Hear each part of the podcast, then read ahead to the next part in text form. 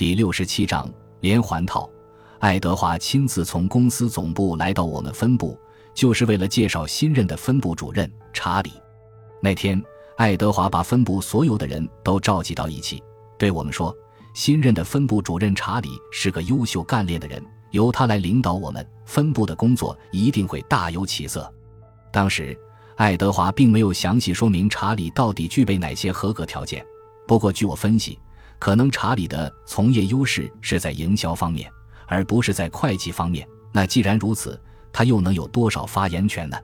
当然，我也知道自己这种想法或许对于查理来说是苛刻的，但我毕竟在会计部已经工作二十多年了，不仅对人员和业务都相当熟悉，而且在过去八年里，我还一直是分部的二把手。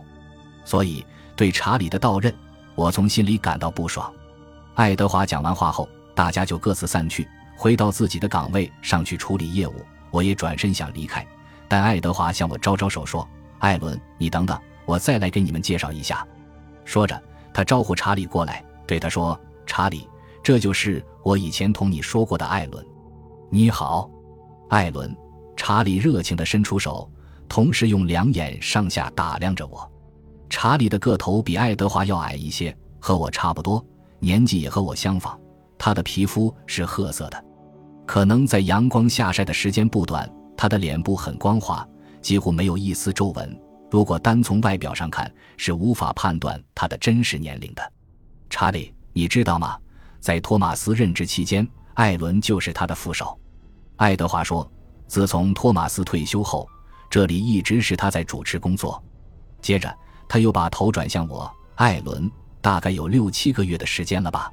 今天你总算卸下这副担子。”一定很高兴吧？我面无表情地听着。这时，只见查理的嘴角微微向上翘了翘，褐色的脸上流露出一丝嘲讽的微笑，似乎在说：“可能是真的吧。”不过，那丝微笑很快就从他的脸上消失了。他轻轻地对我说：“好了，艾伦，我还有点事，回头我们再谈。”好吧，主任。我明白那是一个辞客令，于是很识趣地走开了。我回到办公室，在办公桌后面坐下。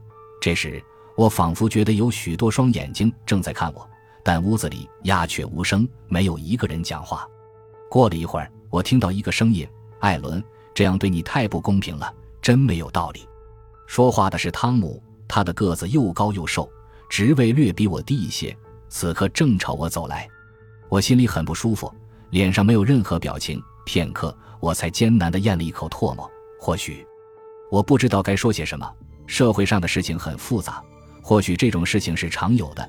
其实我并没有想过要接替那个职位。我明知道这不是自己的心里话，但我不得不那样说。说实在的，我起先还真没有在意部门主任这个职位。记得托马斯临退休的时候曾对我说：“艾伦，根据你的能力和人品，我曾向总部推荐由你来接替我的职位。”可是总部总说要给咱们部门灌注一些新鲜血液，回绝了我的提议，这对你实在是不公平了。可是虽然他的话没有说完，我已经明白是什么意思了。自那以后，虽然主任的位子一直空着，但我没有任何奢望。几个月过去，也没有人接替，可能总部也很难找到合适的人选。在这种情况下，我渐渐地对那个位子萌生了期望。我作为副手。一直主持部门的所有工作，我相信总部是会了解这些情况的。久而久之，我甚至觉得这个位子最后肯定非我莫属。谁成想结果竟是这样？其实，并不是我一个人认为不公平，许多人都对这种安排感到遗憾。我只是要你知道我的感受。”汤姆一脸真诚地说。我朝他微微一笑。我知道，也有些人很不喜欢我当主任。莎莉就是其中一个。我们部门有两位女打字员，莎莉是比较年轻的一个，这是个不值得一提的小妞，不仅工作能力和资历都不行，而且很多行为还让人看不惯。为她占用电话闲聊天和穿超短裙的事，我就训过她几次，她肯定对我心怀怨恨。我的工作一切照常，然而令我吃惊的是，查理到任还不到三个星期。就指明让莎莉做了他的私人秘书，还加了薪。尽管我个人运气不佳，没有当上主任，但是我能忍。可是对于莎莉这种人，居然也要提拔重用，我就想不通了。而且，另一位打字员无论哪方面都比莎莉强，他会服气吗？为了公司利益，我觉得自己有责任提醒查理。然而，当我向查理提出自己的看法时，他却耸耸肩说：“这儿资历深、倚老卖老的人可真多。”我碰了个软钉子。当时我就应该明白，他这是在警告我。离我穿小鞋的日子不远了，但遗憾的是，我却并未明白过来，以至于我下次被他叫到办公室的时候，丝毫也没有准备。他把我当做一个犯了错的小学生的那样，让我站在他的办公桌前，敲着桌子上的传票，斥责说：“艾伦，难道你不知道这是我的责任吗？为什么你还在批阅？”“嗯，是的。”我小心地说，“从原则上说，这是您的责任。”可是您的前任托马斯不喜欢要人拿这些琐碎事烦他，就把这些事交给我批阅。我以为你也会这样的。哦，原来是这样。查理的语气稍微缓和了些，停了一会儿，他打量着传票的格式，问道：“艾伦，你上星期一共批准了多少传票？”我摇摇头说：“不知道。”查理疑惑地看着我：“哦，是这样的。”他们在不同的时间来自不同的部门，具体的我不太清楚。不过每星期大概有二三十份吧。我赶紧补充说：“哦。”查理似乎明白了，他又敲了敲传票，然后就将身子仰靠在椅背上，似乎我这个人并不存在了。过了好一会儿，他才坐直身子，粗声对我说：“这样吧，我们换一种方式，今后这件事由沙利来负责，由他负责收集和保管一周的传票。”到星期五统一交到我这里，我会亲自批阅的。如果那样的话，付款就要慢多了。我说，也慢不了多少，而且这样可以让我们清楚每天都在做什么。既然如此，我就不多说了。说完，我就转身出去通知沙利。实际上，我清楚，他们不可能照查理说的那样去做。一周后，查理又把我叫到办公室。这次他把一整沓船票都放在桌子上，见我进来，他客气地说：“艾伦，请你告诉我，这些船票为什么会被退回，而且还加盖着恕难办理的章？以前也有这种事情吗？”我拿起船票，心不在焉地翻着。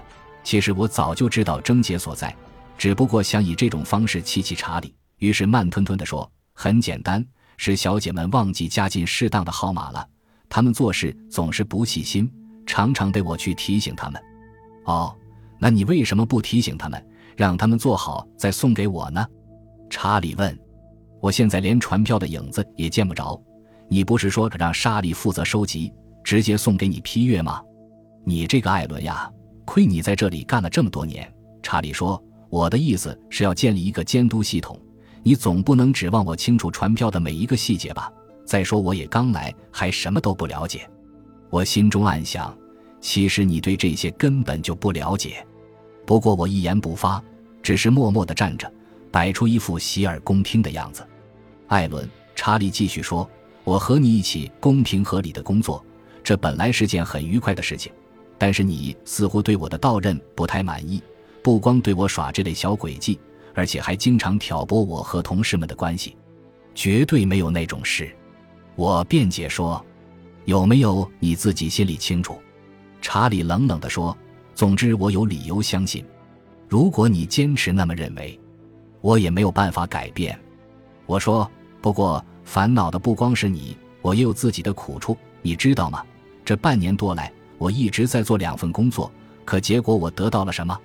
什么也没有。最起码应该给我加点奖金或薪酬，这总不过分吧？这事我说了不算。”应该由总部决定。查理表情严肃地看着我，一字一顿地说：“总部管那么大摊子，他们也需要有人提醒呀。”我说：“我有点恨自己，怎么这么不走运？实际上，我真的期待获得分部主任的职位，并且我也确实需要钱。我可以提醒，但结果如何，我可没把握。”查理说：“艾伦，有些话我本不想说，不过今天我想告诉你。”主任这个位子空缺了这么久，其实就是给你机会，让你去证明自己的才干。但遗憾的是，你没有抓住。即使我现在愿意推荐你，也不见得有用。所以我劝你还是考虑早点退休吧。感谢您的收听，喜欢别忘了订阅加关注，主页有更多精彩内容。